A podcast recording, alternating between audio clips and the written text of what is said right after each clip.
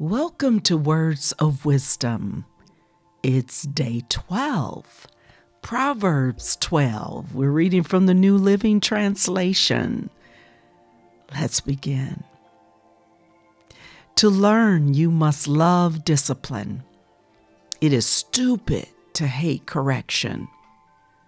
The Lord approves of those who are good, but he condemns those who plan wickedness. Wickedness never brings stability, but the godly have deep roots. A worthy wife is a crown for her husband, but a disgraceful woman is like cancer in his bones. The plans of the godly are just, the advice of the wicked is treacherous. The words of the wicked are like a murderous ambush, but the words of the godly save lives. The wicked die and disappear, but the family of the godly stands firm. A sensible person wins admiration, but a warped mind is despised. Better to be an ordinary person with a servant than to be self important but have no food. The godly care for their animals, but the wicked are always cruel. A hard worker has plenty of food, but a person who chases fantasies has no sense.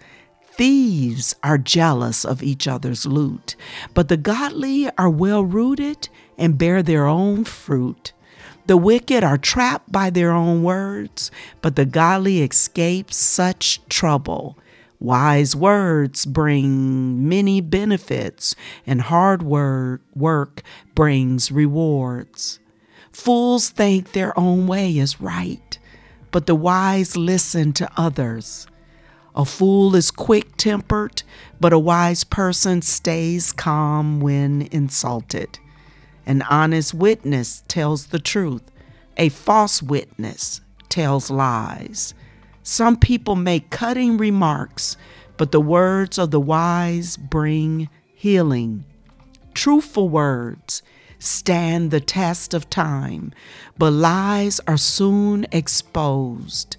Deceit fills hearts that are plotting evil.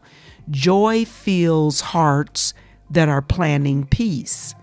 No harm comes to the godly, but the wicked have their fill of trouble.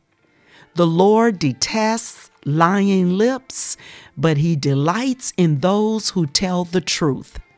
The wise don't make a show of their knowledge, but fools broadcast their foolishness.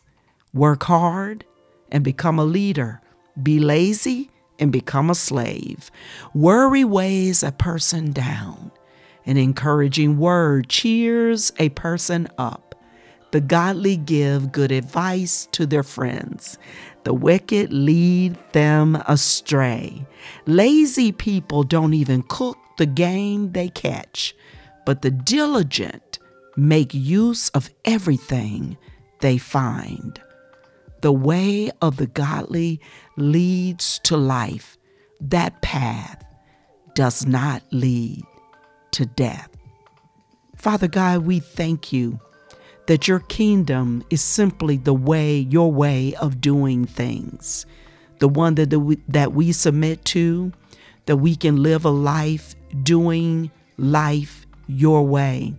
You didn't leave us without wisdom, instruction, guidance, and direction and empowerment to walk out this life according to your requirements. We thank you, Father God, that we you have showed us that we are not left alone. That is not just in your presence, but wisdom in our presence, ready for us, waiting for us to take note that it's there to position ourselves to receive wisdom as life, not death. Knowing the difference between the distinguishing mark between God's mature people is wisdom.